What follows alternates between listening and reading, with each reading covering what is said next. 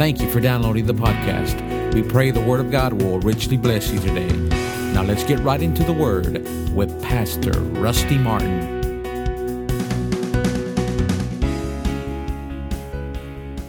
In verse twenty-four, it says, "And the anger of the Lord was kindled against Israel, and he moved David against them and said, Go number, go number Israel and Judah. For the king said unto Joab, the captain of the host, which was in, which was with him, Go now through all the tribes of Israel, from Dan to Beersheba, and number all the people, that I might know the number of the people." Now notice this. "And Joab said unto the king, Now the Lord thy God add unto the people, however, how many soever they may be, a hundredfold, and that the eyes of my lord the king may see it. But why doth my lord the king delight in this thing?" Now Joab, Joab was his was his was his commander, was his right-hand man. Joab had some character flaws, but in this incident, Joab is really speaking some, some truth. He's speaking some wisdom. He said, "Notwithstanding, the king's word prevailed against Joab, and the captains of the and the captains of the host, and Joab and the captains of the host went from the presence of the king to number the people." Now, what he did was he delegated that to Joab, and Joab reminded him, "Hey, remember a few chapters back, God said don't do that. God said don't put your faith in what you have. Put your faith in me." Amen. And so Joab's saying, "Don't do this." He said, "Look, David, God can multiply every soldier you have. God can make him like a soldier of eight hundred. If you got one guy that can kill eight hundred, then you got one soldier that's equivalent to eight hundred of your enemy. You can't number that. You can't number that." Well, David did it anyway. Amen. Verse ten says, "And David's heart smote him." There's always conviction after sin, or there should be. If you're walking with the Lord, there always should be a conviction in your heart when you've been disobedient to God. It says, "And David's heart smote him after that he had numbered the people. And David said unto the Lord, I have sinned greatly in, that, in, in what I have done, and now I beseech thee, O Lord, take away the iniquity of thy servant, for I have done very foolishly." And when David was up in the morning, the word of the Lord came unto him, unto the prophet of Gad, the seer, David's seer, saying, Go and say unto the da- go and say unto David, Thus saith the Lord, I offer unto thee three things. Choose thee one of them, that I may do it unto thee. So Gad came unto David, and told him, and said unto him, Shall seven years of famine come unto thee in thy land? Wilt thou flee three months before thy enemies, while they pursue thee? Or that there be three days pestilence in the land. Now advise and see what answer I shall return unto him that sent me. Now, thank God we don't live under that covenant. But that was a covenant. That's why that choice had to be made. No, we live in a better covenant based on better promises. Our covenant is a covenant of peace, a covenant of mercy. We live in the acceptable year of the Lord. So there is no judge. This was a covenant of judgment that they lived under. When you broke the law, judgment came. But even in this is the mercy of God. You say, what do you mean? He rises up and says, God, and I mean, God rises up and says, David, I'm going to give you a choice of your own punishment. That's mercy. That's mercy. Now, I don't want to be punished. David's like, I don't want to be punished, but he's going to have to choose one of them. Now, here's something you have to understand. God does not punish or afflict his children through sickness, disease, poverty, lack, destruction, or anything like that. Amen. You are chastised and corrected of the Lord by the word of God if. Everybody say if. Say it again. Say it again. If you can be corrected. Now, a lot of people's problem is they just can't be corrected.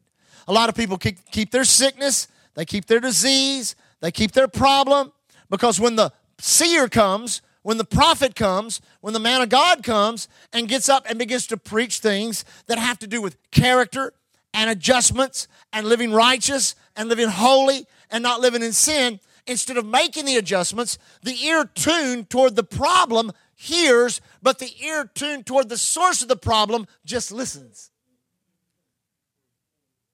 Two grunts and a uh-oh.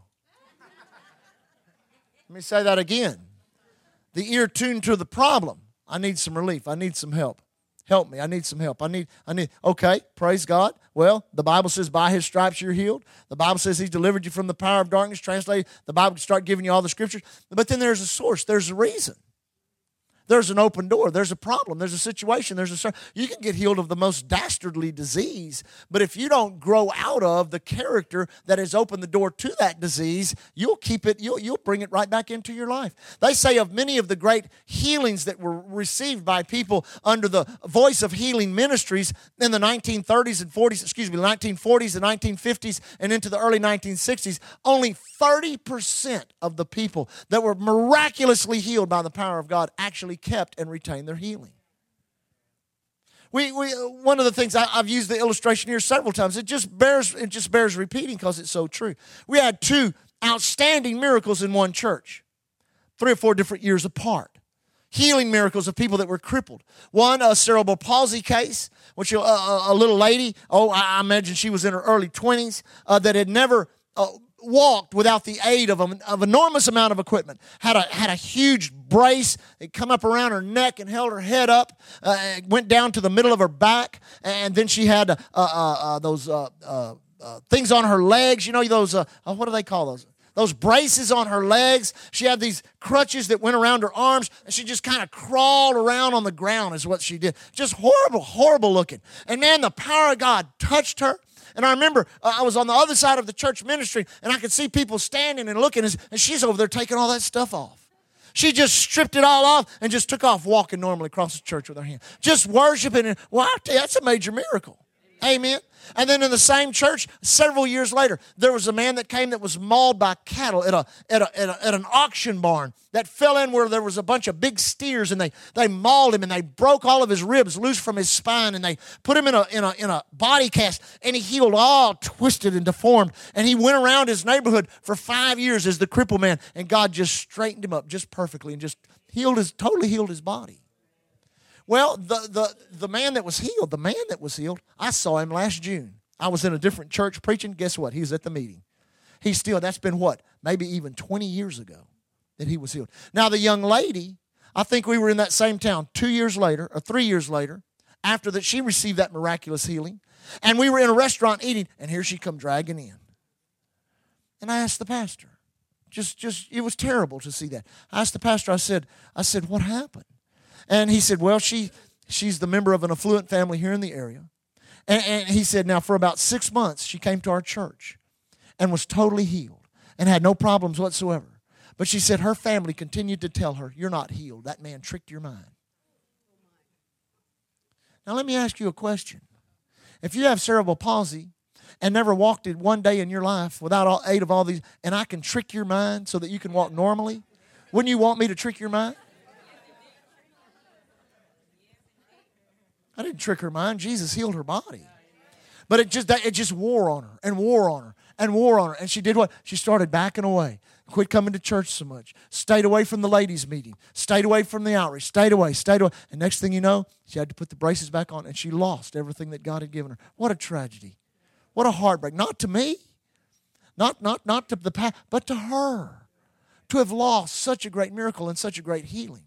Well, you know, the Lord wants you to have, keep what you have, so that when you get the manifestation of your healing, you walk the path of righteousness. You believe God for that which you have. Because I believe in the future we're going to see more and more instantaneous healings right here in the altar as we minister to people. But if you do not follow the Lord and walk with the Lord and become presumptuous about your walk with God and just presume because now I've gotten what I was believing for, and then back away from God, back away, do not keep it undergirded with the Word and your walk of faith and living holy and righteous, you'll lose everything that God has given. Given you.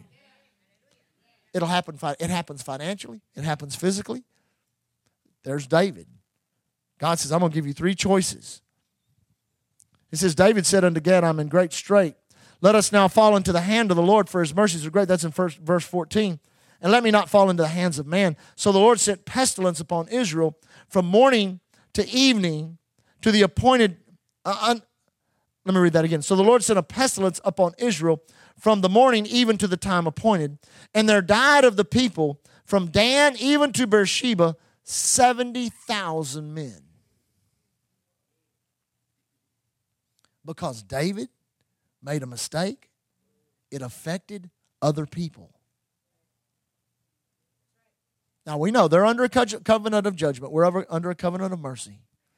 But did you know I don't want anybody to die and go to hell because I make a mistake?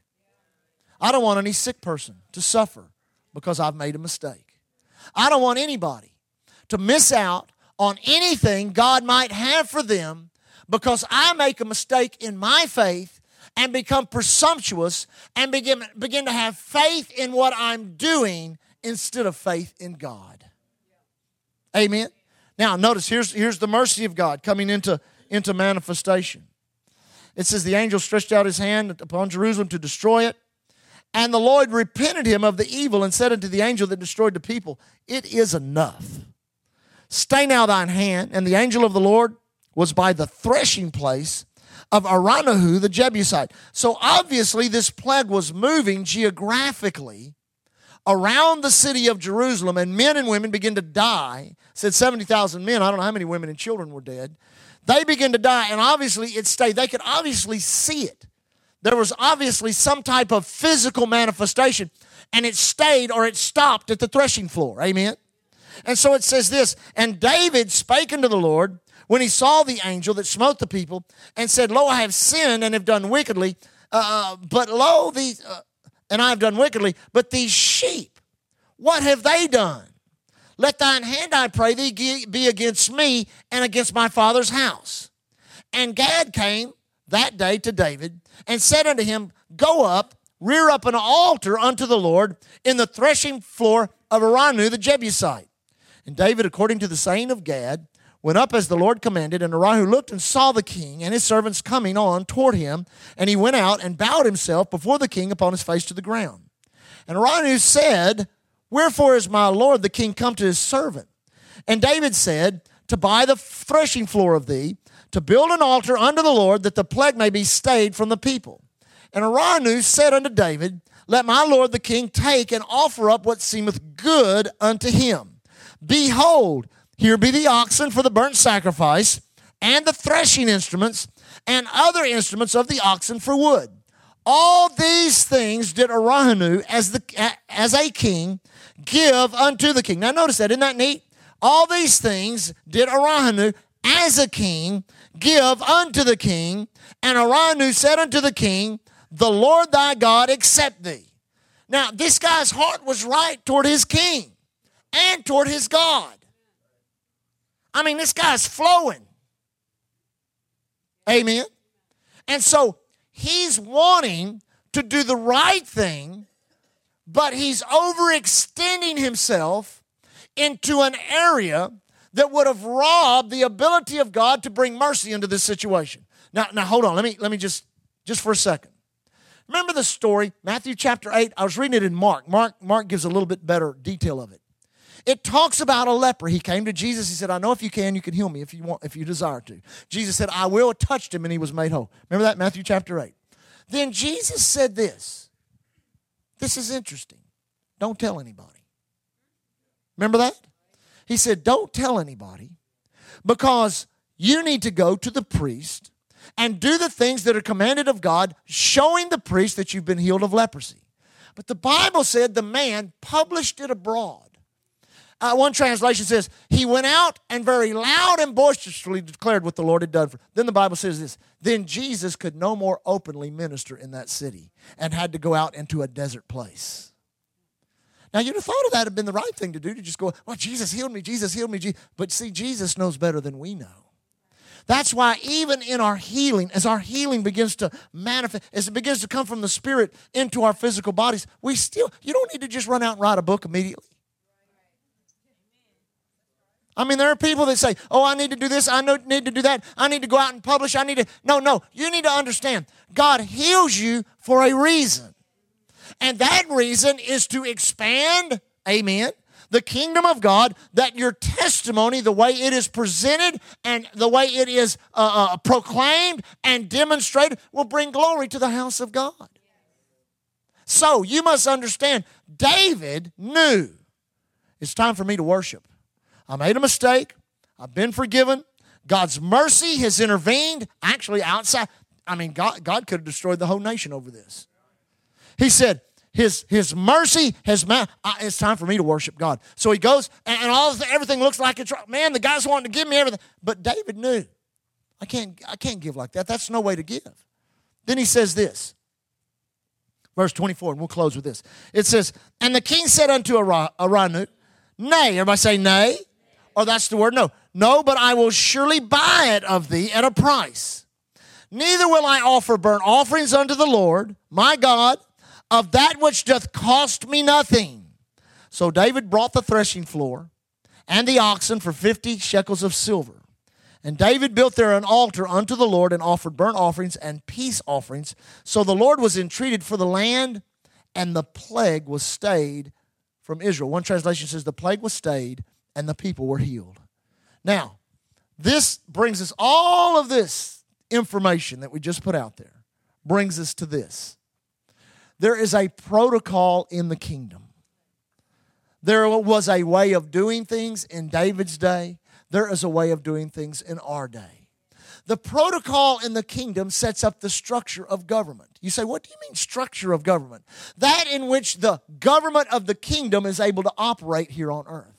Didn't Jesus say, pray, thy kingdom come, thy will be done on earth as it is in heaven? Think about heaven today. Heaven has structure. Heaven has protocol. Heaven has certain things that are unique to it as the city of God. It should be like that also down here on earth as the kingdom of God operates down here in this fallen realm.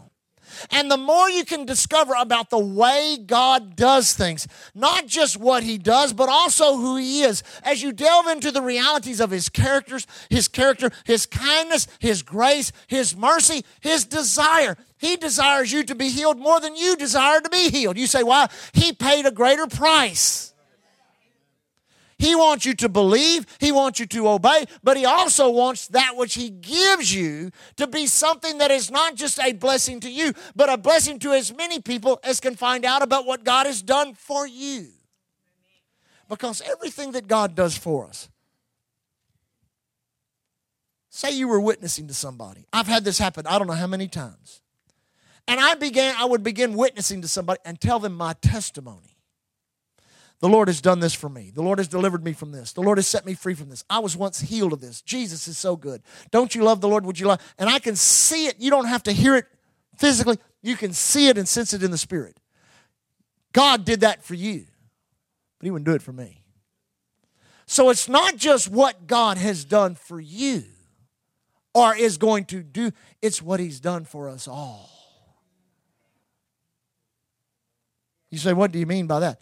When you begin to share that which God has done for you, that which God has done for us all must be connective, because God is a God that has included everybody in the whosoever shall call scenario. You say, what do you mean? Whosoever shall call upon the name of the Lord shall be saved. So he has included every person, and we are his what? His hand extended, his voice proclaimed, but we are also his works in manifestation. And when you begin to realize that you are his works in manifestation, just like that leper was, just like those mighty men were, those were his works in manifestation. We do not want to do anything that violates his works in manifestation. Because by the works of God, people are set free, they're delivered. They're, when that, how many were in church this morning? I don't know if y'all were, witnessed that beautiful salvation this morning. Did y'all realize that lady was a Muslim lady? That was a, that was a Muslim lady that could not speak any English, that came in the back door and wanted somebody to tell her about Jesus. And she came up and got saved this morning at Island Church. That, listen, that is the works of God. That was not because of pastor's preaching or the music, or that was the works of God. Isn't that good? Lift your hands up and worship the Lord. Father, we desire that which you do supernaturally. And Lord, where we've missed you, if we've numbered the people, if we've leaned on our own arm of strength or wisdom, Lord, we ask your forgiveness tonight. And Father, we ask that the adjustment be made on the inside of us, that our faith is in Christ alone. Christ alone, in the Word, in what you have said, Heavenly Father, that our faith rest in that. And tonight, Lord, as we go forth from this place, as we give in just a moment, we thank you that everything we put into your hand is secure, that we can trust you, that you are a faithful, trust, trustworthy God, and we do not need to number the people, to do the inventory. We just trust you day by day, step by step, hour by hour, month by month, week by week, year by year. Our faith rests in you and you alone. Amen. Thank you for joining us today. We trust that you enjoyed the podcast. For service times and special events, visit our webpage at w w w dot island church galveston dot com. You can contact us by phone at four oh nine, seven seven zero, nine one one three. We are located at twenty-four eleven sixty-ninth Street, Galveston, Texas. And remember to keep looking unto Jesus. He is the author and the finisher of our faith.